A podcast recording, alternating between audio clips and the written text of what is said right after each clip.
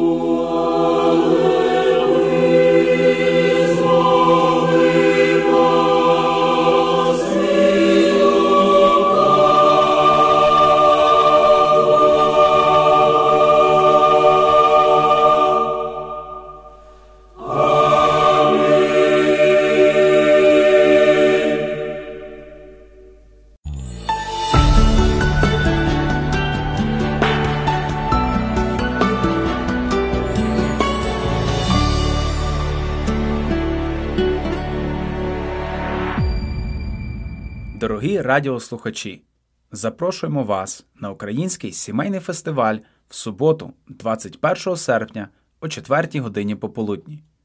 Разом з нашими сім'ями подякуємо Богу за 30 років незалежності України і будемо молитися, щоб Бог надалі беріг наш край та здорову українську сім'ю. Готуються різні активності для дітей, смачні частування для всіх присутніх, а також можливість зробити гарне сімейне фото. Фестиваль відбудеться на території церкви 9610 Northeast Avenue, Філадельфія, Пенсильванія. Вхід вільний. Чекаємо на вас. Мене любов'ю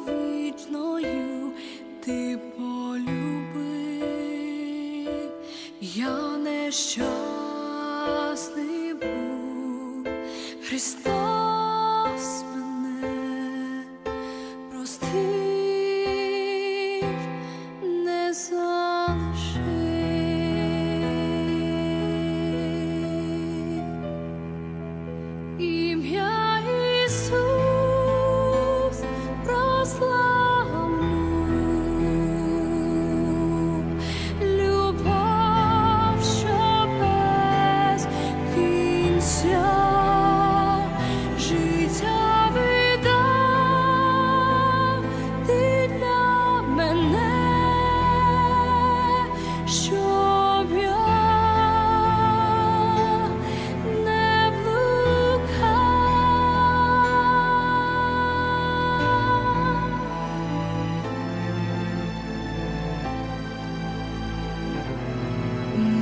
Мене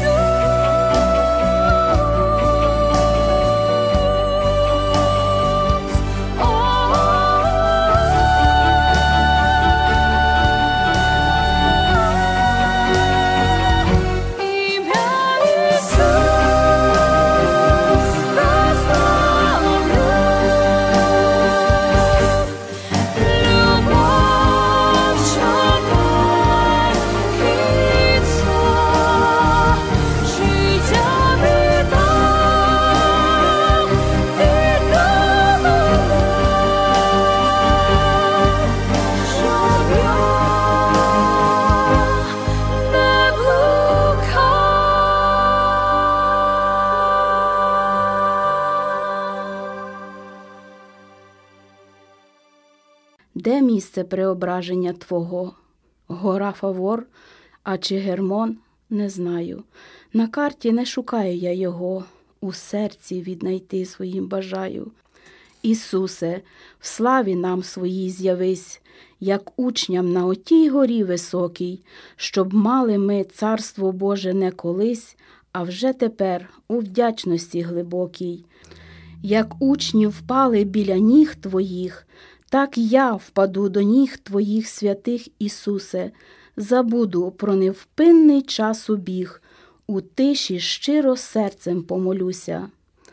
Так хочу, Боже, бачити Тебе і доторкнутись шат Твоїх осяйних, полинути душею до небес, де лине вічна ангельська осанна піднятись від неправди, марноти, забути про образи та тривоги.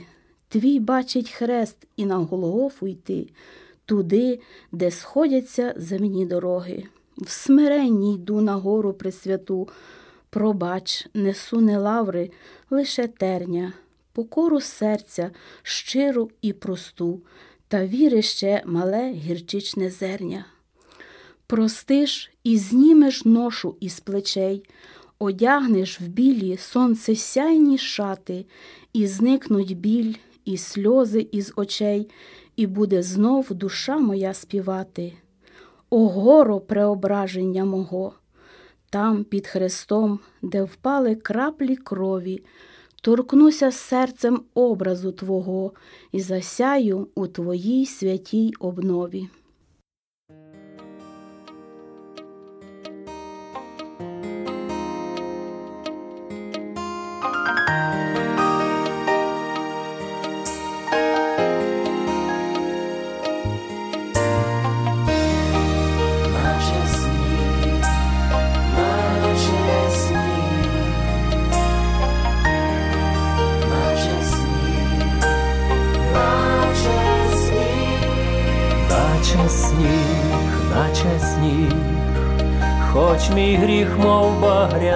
Багряниця, Боже мій, знаю я, що прощений я тобою, через кров твою і любов, милість я твою знайшов, через віру в тебе можу бути я.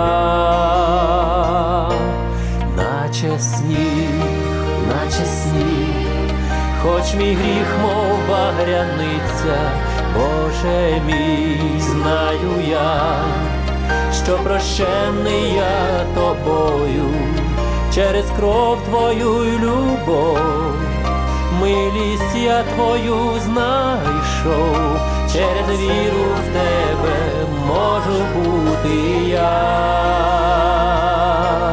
наче сніг,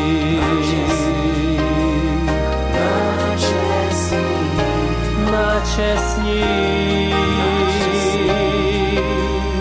Наче. Чистим став я, хоч мій гріх був Боже мій, знаю я, був мій борг незрівняним через кров твою й любов, милість я твою знаю.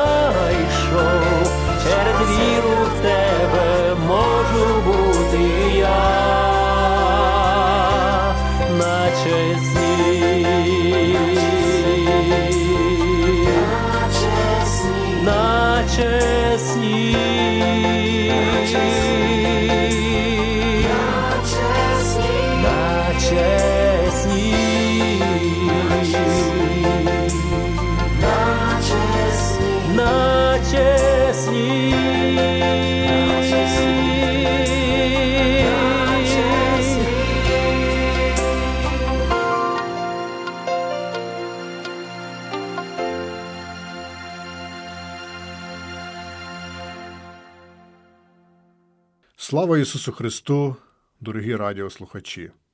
Вітаю усіх зі святом Переображення Господнього.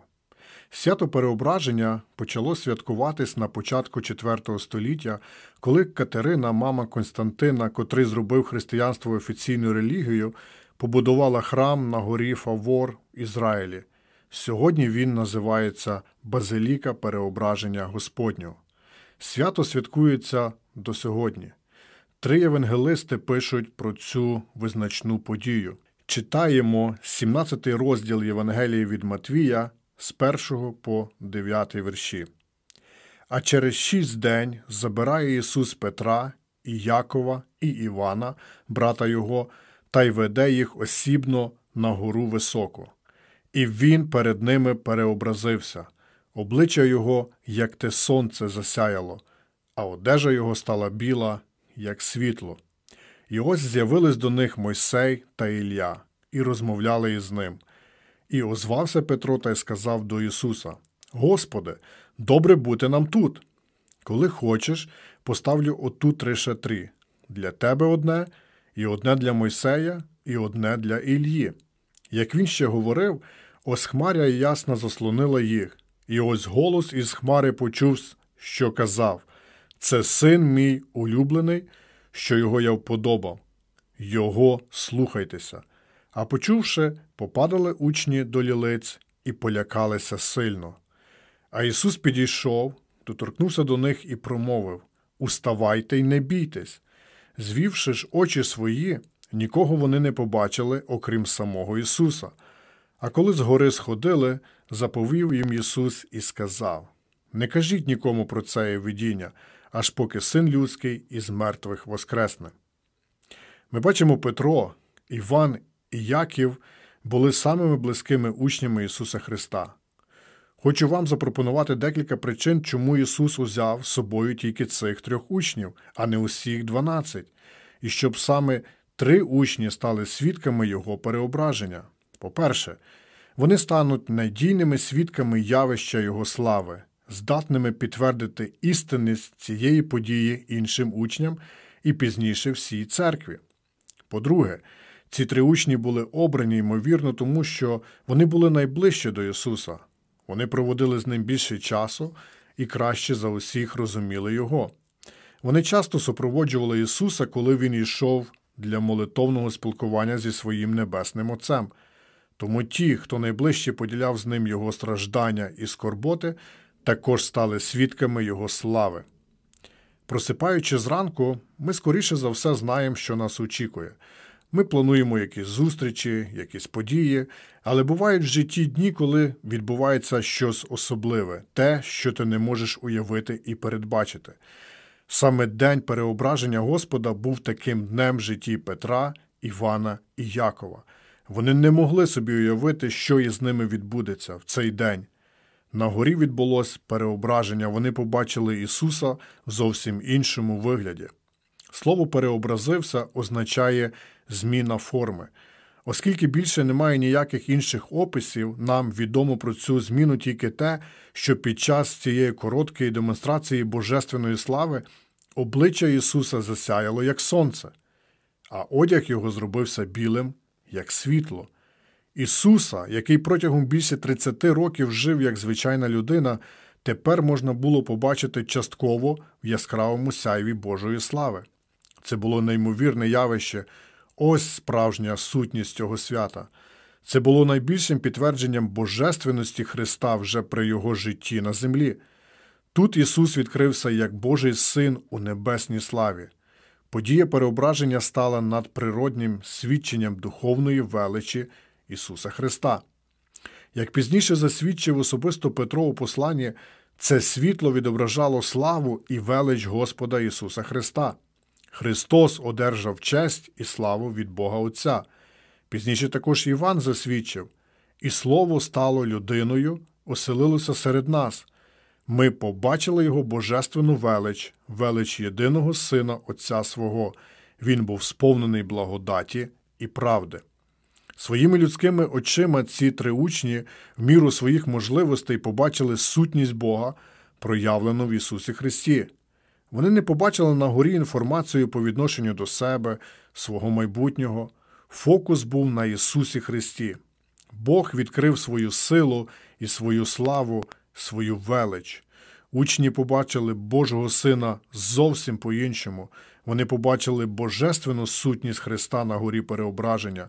До цього вони бачили людську сутність Сина Божого, а тепер вони побачили славу Христа, те, що вони раніше не бачили. Звичайний образ Христа отримав досконалий славний вигляд. І ось з'явилися Божі мужі Мойсей і Ілля, які говорили із Ісусом. Звідки учні впізнали Мойсея і Ілью? Вони ж не бачили їхніх портретів до цього. Мабуть, вони дізналися зі слів, які були сказані цими святими мужами. Ми можемо задатися питанням, чому з багатьох благочестивих старозавітніх віруючих були обрані саме ці два чоловіки? Чому Бог не показав, наприклад, Авраама, батька єврейського народу і всіх вірних? Чому не було обрано Давида, на престолі якого одного разу буде царювати Ісус?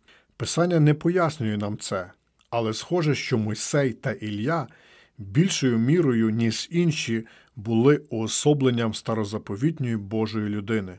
Мойсей представник закону, а Ілля представник пророків. Мойсей був уособленням колишнього заповіту з народом Божим, яким Господь дав через нього, і саме його колись на горі Синай накрила хмара Божої слави. Ще одним важливим моментом, який відбувся на горі, це те, що троє учнів ясно зрозуміли, що Ісус це не Ілля. Чому це так важливо? Тому що в книзі пророка Малахії в 4 розділі є сказано: Ось я посилаю свого пророка Ілью до вас перед великим страшним днем Господнього приходу. І багато людей того часу думали, що Ісус це Ілля. В 16 розділі Євангелії від Матвія Христос запитав учнів, що кажуть люди, хто я? А учні відповіли, що одні вважають Христа за Ілью. І ось на горі учні бачать поруч із Христом пророка Ілью. Для них це було підтвердженням, що Ісус це не Ілля. Від Євангелиста Луки ми дізнаємося, що ці два святі мужі говорили з Ісусом про кінець Його, який він мав докінчити в Єрусалимі. Луки, 9 розділ, 31 вірш.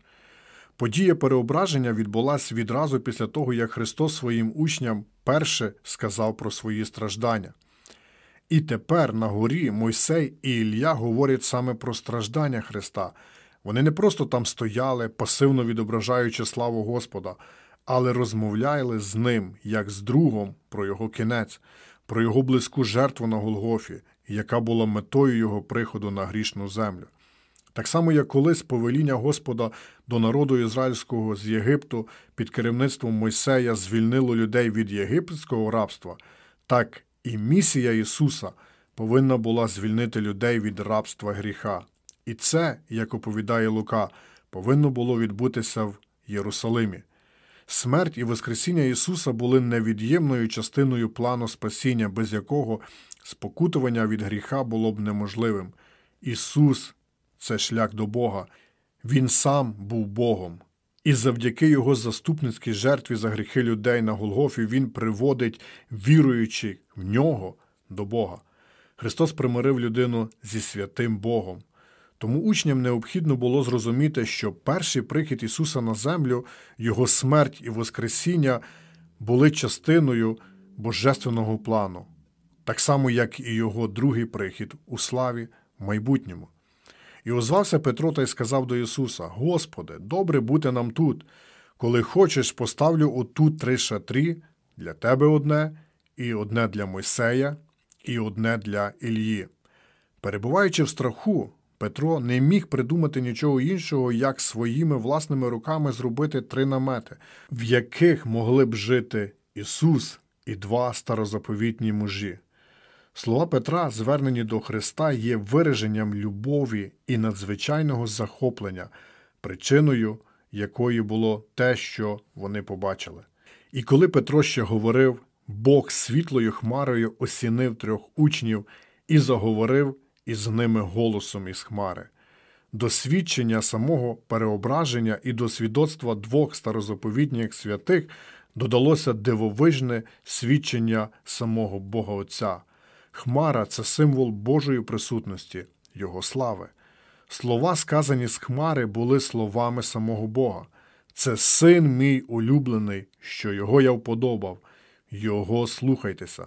Бог Отець сказав майже ті самі слова, що були сказані колись при хрещенні Ісуса на річці Йордан.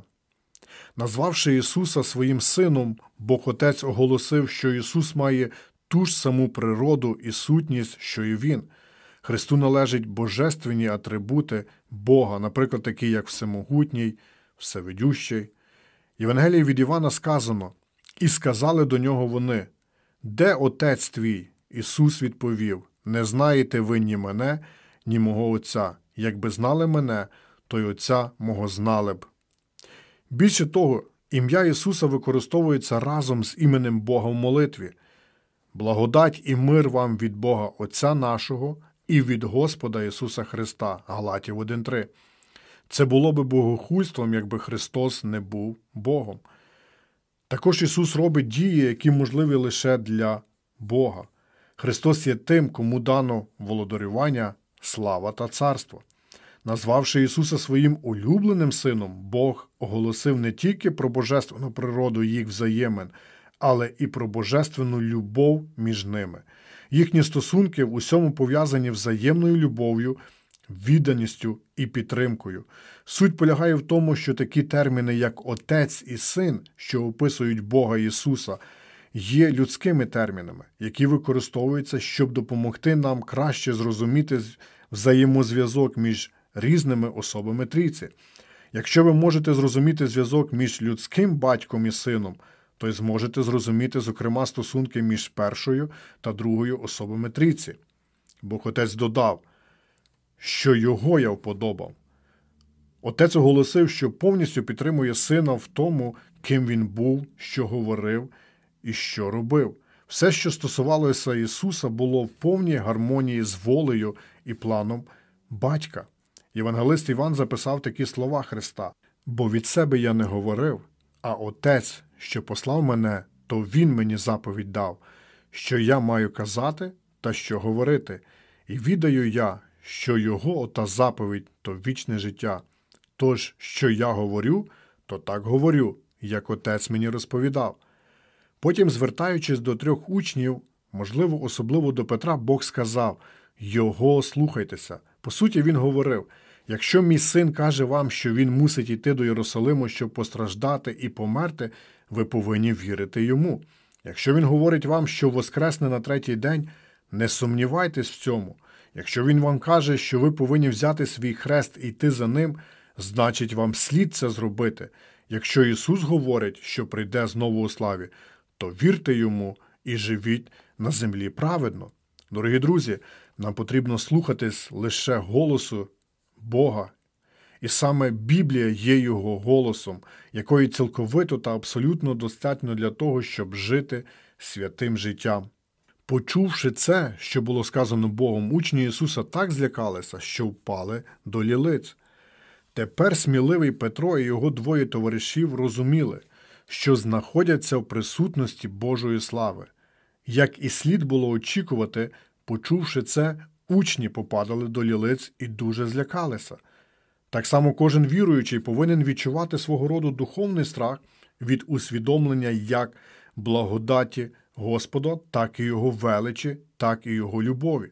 Віруючий, який живе в слухняності Богові, відчуває спокій його присутності. Але якщо він не слухняний Богу, він буде в страху від цієї присутності.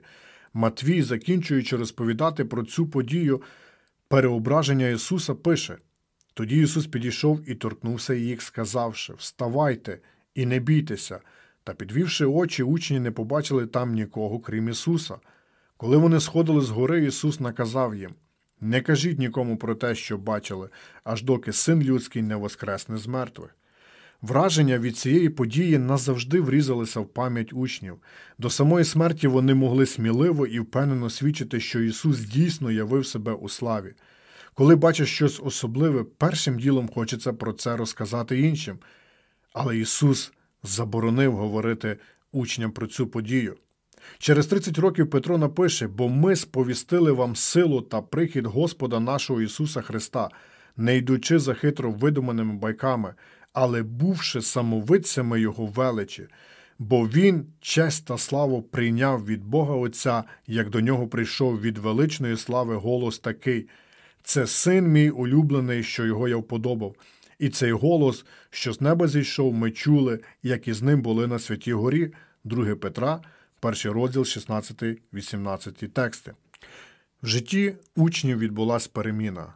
До події переображення вони бачили одну сторону життя Ісуса Христа, але, опинившись на горі переображення, вони побачили божественну сторону Христа. Бог привідкрив їм свою славу і славу свого Сина, і частинку свого царства. І ця подія їх змінила. Коли ми надіємося тільки на свої особисті знання, ми бачимо одну сторону, але коли ми надіємося на Бога, тоді Він відкриває нам зовсім іншу сторону життя, вказуючи на надію на вічне життя із Христом. Християни повинні відображати славний образ Христа у своєму житті. Саме це головна думка свята переображення.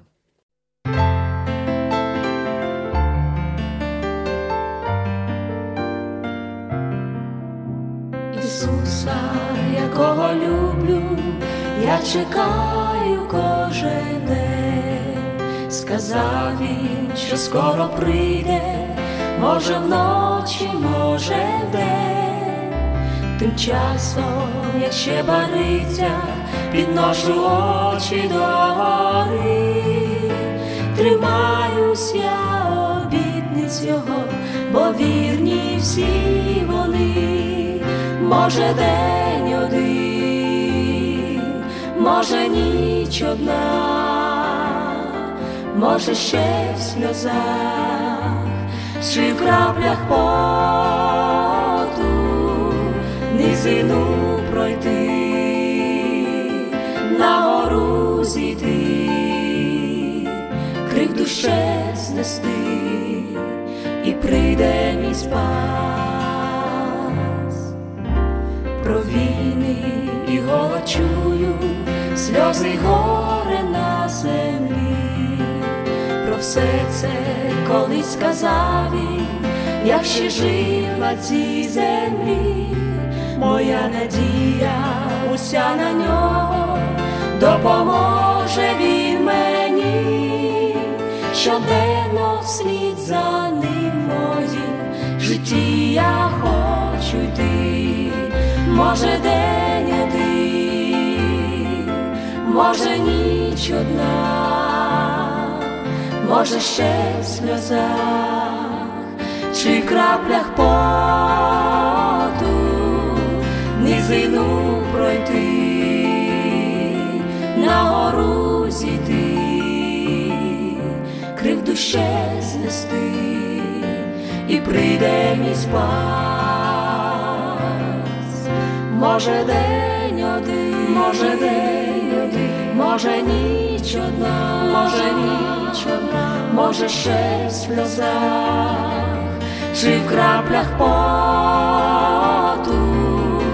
низину пройти, на гору зійти, крив душе знести, і прийде мій спас, і прийде мій спас, і прийде мій спас.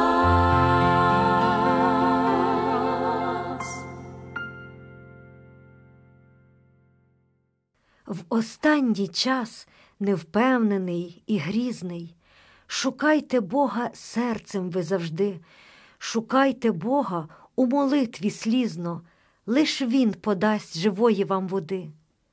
Лиш тільки Він втамує серця спрагу і хліба дасть утомленій душі. Шукайте Бога і віддайте славу за те, що Він назустріч вам спішить. Лиш тільки Він візьме на свої руки і пронесе крізь води і вогонь, лиш з ним душа не знатиме розлуки, і тільки з ним пізнаєте любов. До Бога линьте в помислах невпинно, до нього принесіть свої гріхи, бо тільки Він дає душі прозріння, коли йому говоримо прости. Не віддаляйтеся від нього і на хвилину, не ставте перешкод своїм життям. Без нього ви, як без гнізда пташина, і як покинуте без матері дитя. Без Бога на землі ви одинокі, без Бога в світі важко так прожить. Зробіть до нього перші свої кроки і у щоденному житті його знайдіть. Не зупиняйтесь на своїх дорогах і вірте, що земна біль промене. Лиш тільки серцем ви шукайте Бога, і неодмінно Він до вас прийде. Бо тільки в нім спокій душі знайдете в останній час, непевний і важкий, любов'ю обіймає він планету, і грішну землю любить Бог святий. Тому ідіть, спішіть в серцях до нього, він темряву розвіє назавжди. Шукайте Бога і знайдете Бога, і Він подасть живої вам води. Задумайся, мій друже, ще не пізно. Прийди до нього зараз же, прийди. Цей час такий невпевнений і грізний, живої дасть напитися води. Погасить біль, що душу твою ранить, і як недоля завітає в дім. Чи знаєш ти, хто в поміч тобі стане? Якщо не Бог, то хто? Скажи тоді. Отож, скоріш до Господа прийди.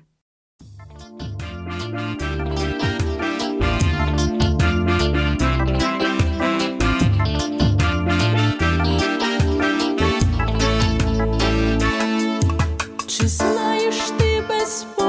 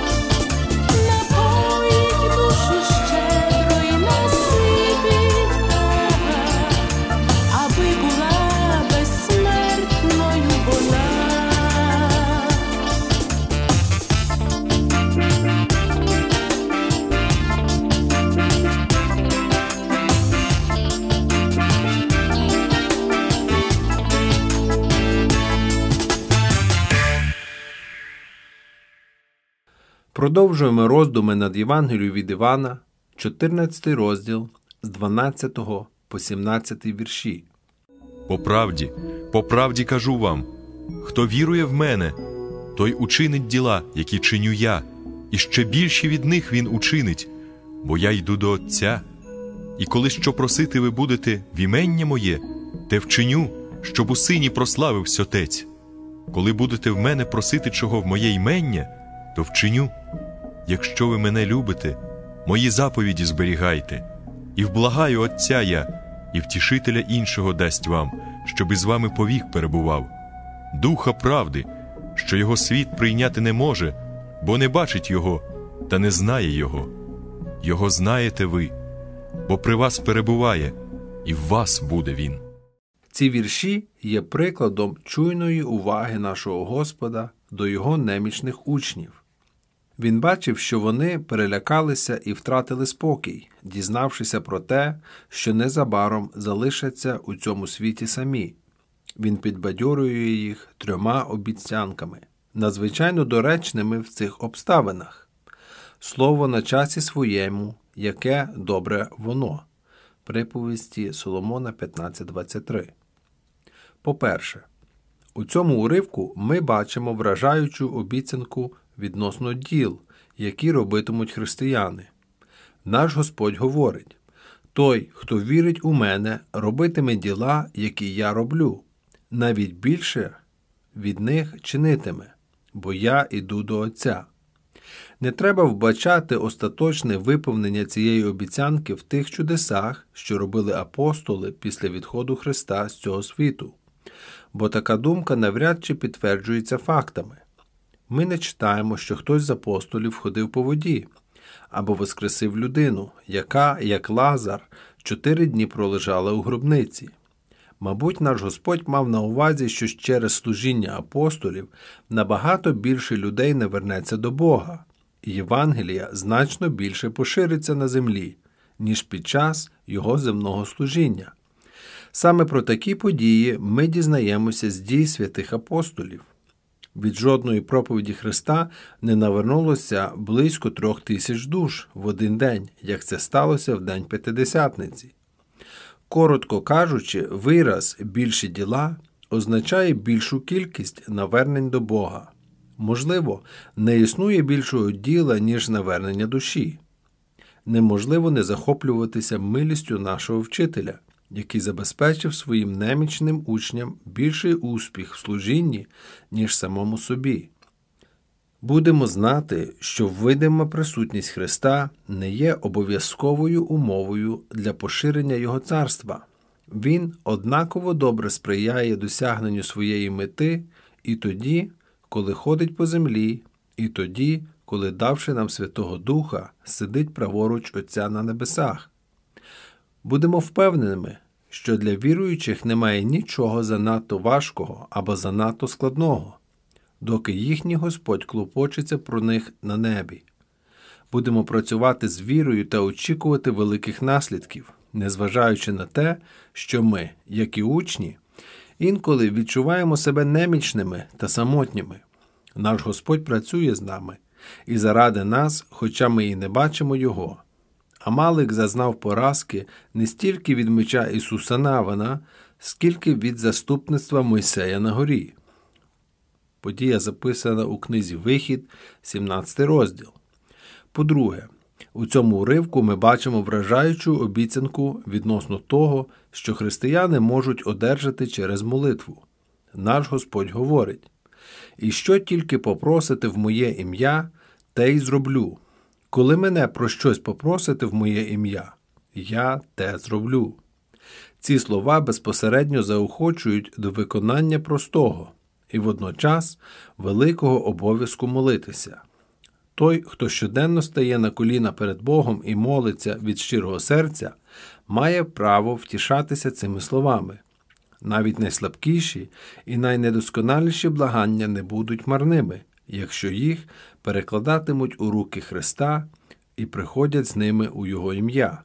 Ми маємо друга на суді, захисника перед Отцем. І якщо ми вшановуємо Христа, передаючи свої прохання через нього, він запевняє, що вони не залишаться без відповіді. Звичайно, наші прохання повинні стосуватися блага наших душ, а не тимчасової користі, що тільки і щось не включають в себе матеріальні цінності, гроші та земний добробут. Все це не завжди приносить користь, і наш Господь занадто любить нас, щоб давати нам цього понад міру. Але ми не повинні сумніватися у тому, що отримаємо все, що служить для блага наших душ, якщо попросимо це в ім'я Христа. Чому здебільшого істинні християни мають так мало? Чому на дорозі до небес вони кульгають і плачуть, рідко сповнюються миром і виявляють безсилля в служінні Христу? Відповідь проста та очевидна вони не мають тому, що не просять. Вони мають небагато, тому що просять небагато. Вони не кращі, ніж вони є, тому що не просять, щоб Бог зробив їх кращими. Наші кволі бажання є причиною наших кволих дій. Нас обмежує не наш Господь, а ми самі. Блаженні ті, хто ніколи не забуває слів. Широко відкрий свої уста, і я наповню їх. Псалом 80, 11 вірш. Виявляється, що лише той, хто багато молиться, здатний найбільше зробити для Христа і залишити в цьому світі слід. Нарешті, у цьому уривку ми бачимо вражаючу обіцянку відносно Святого Духа. Наш Господь говорить: І я попрошу Отця і дасть вам іншого утішителя, щоб навіки перебував з вами, Духа істини. Тут Святий Дух уперше згадується як особливий дар Христа Його народу. Звичайно, ми не повинні припускати, що Святий Дух не перебував у серцях усіх святих Старого Заповіту. Та з настанням новозаповітньої епохи віруючі відчували його особливий вплив та силу, і саме з цим пов'язана обіцянка цього уривку. Тому нам буде корисно дослідити все, що про нього тут говориться. Про Святого Духа сказано як про особу. Наведені слова не дають підстав вважати його лише якимось впливом або внутрішнім відчуттям. Святого Духа названо Духом істини. Його особлива місія полягає у тому, щоб вкладати істину в серця християн, вести їх до повної істини та освящати їх істиною. Про Святого Духа сказано, що світ не може прийняти Його, бо не знає Його. Душевна людина не визнає Його дій і вважає все це нічим іншим, як безумством. Внутрішнє відчуття вини, каяття, віра, надія, страх Божий і любов, які Він в нас пророджує і підтримує, це прояви християнського буття, незрозумілі для цього світу. Писання говорить, що Святий Дух живе у віруючих і що вони знають Його. Їм відомо, які відчуття Він в них породжує, і які плоди зрощує, та вони не завжди здатні їх пояснити або помітити, звідкиля вони спершу з'явилися.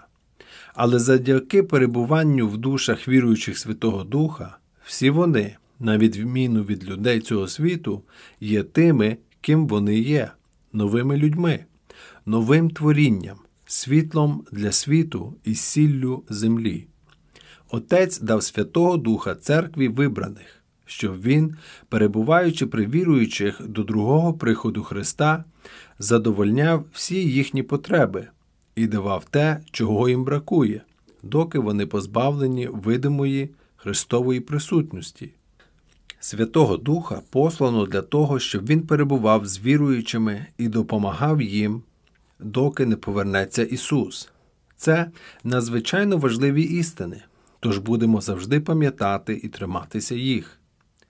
Наші безпека і мир залежать не тільки від розуміння всієї істини про Христа, але і від розуміння всієї істини про Святого Духа. Будь-яку доктрину про церкву, служіння чи таїнства, яка затьмарює або спрощує істину про роботу Святого Духа в душі людини, треба відкидати як згубне вчення. Не будемо заспокоюватися доти, доки не відчуємо і не впевнимося, що Святий Дух живе в нас. Якщо ж хто не має Христового Духа, той не Його. Послання до римлян, 8 розділ, 9 вірш. Амінь.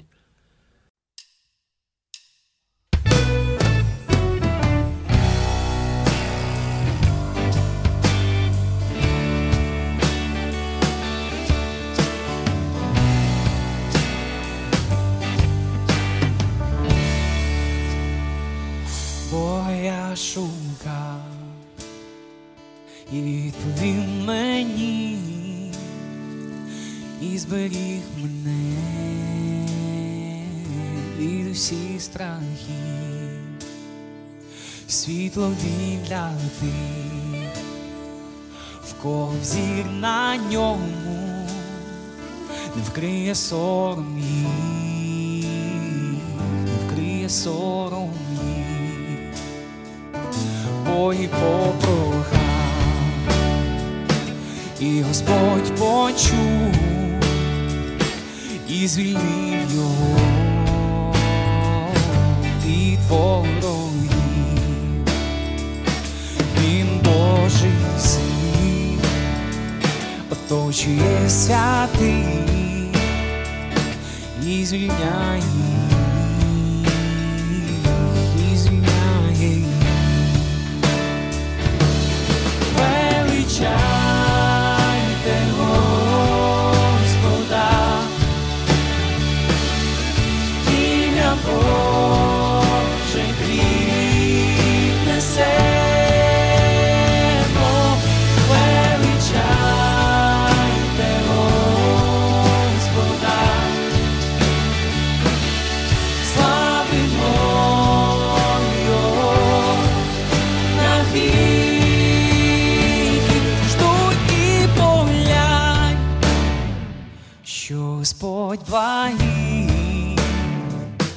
блажений ти в тіні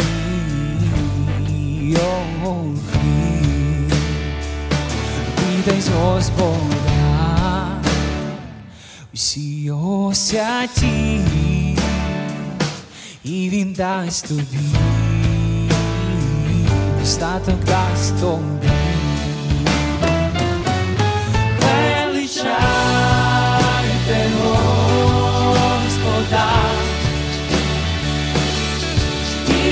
ім'я Боже піднесемо.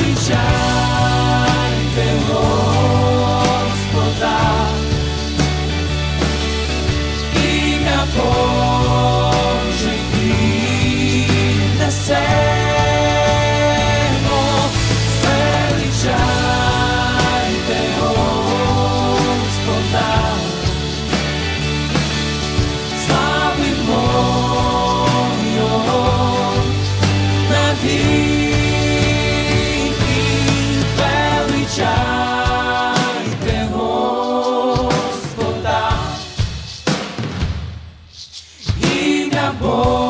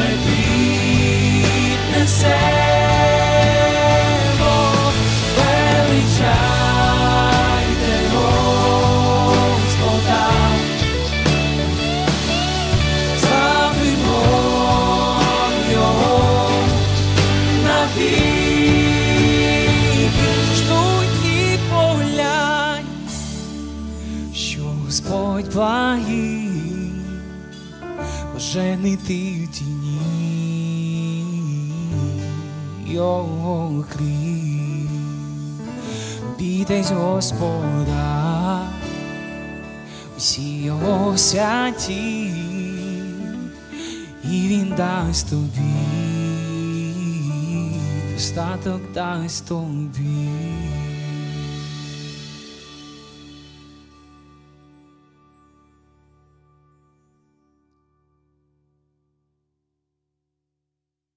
Дорогі радіослухачі, запрошуємо вас на український сімейний фестиваль в суботу, 21 серпня о 4 годині пополудні. Разом з нашими сім'ями подякуємо Богу за 30 років незалежності України і будемо молитися, щоб Бог надалі беріг наш край та здорову українську сім'ю. Готуються різні активності для дітей, смачні частування для всіх присутніх, а також можливість зробити гарне сімейне фото. Фестиваль відбудеться на території церкви 9610 Northeast Avenue, Філадельфія, Пенсильванія. Вхід вільний. Чекаємо на вас.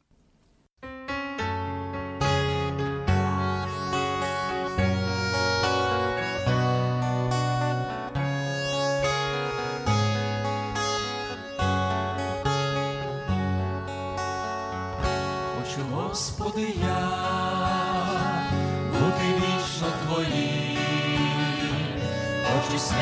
усі, дні прожити свої, хочу я кожний день і нічної пори, Твоє ім'я хвали, про Тебе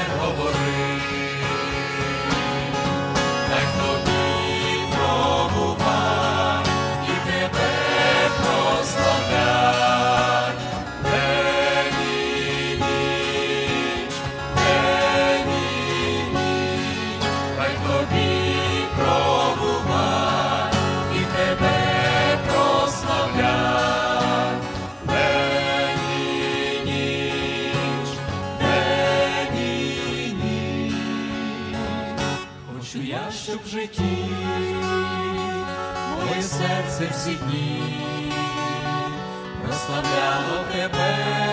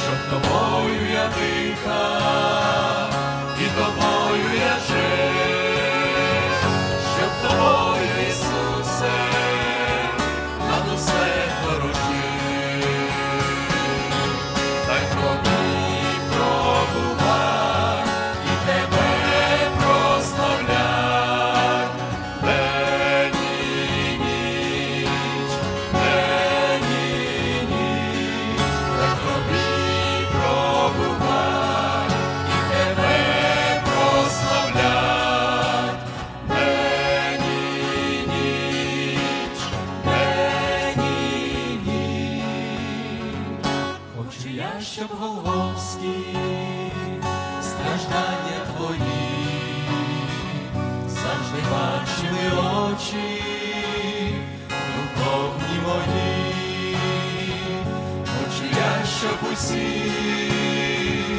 що ви вдячність свою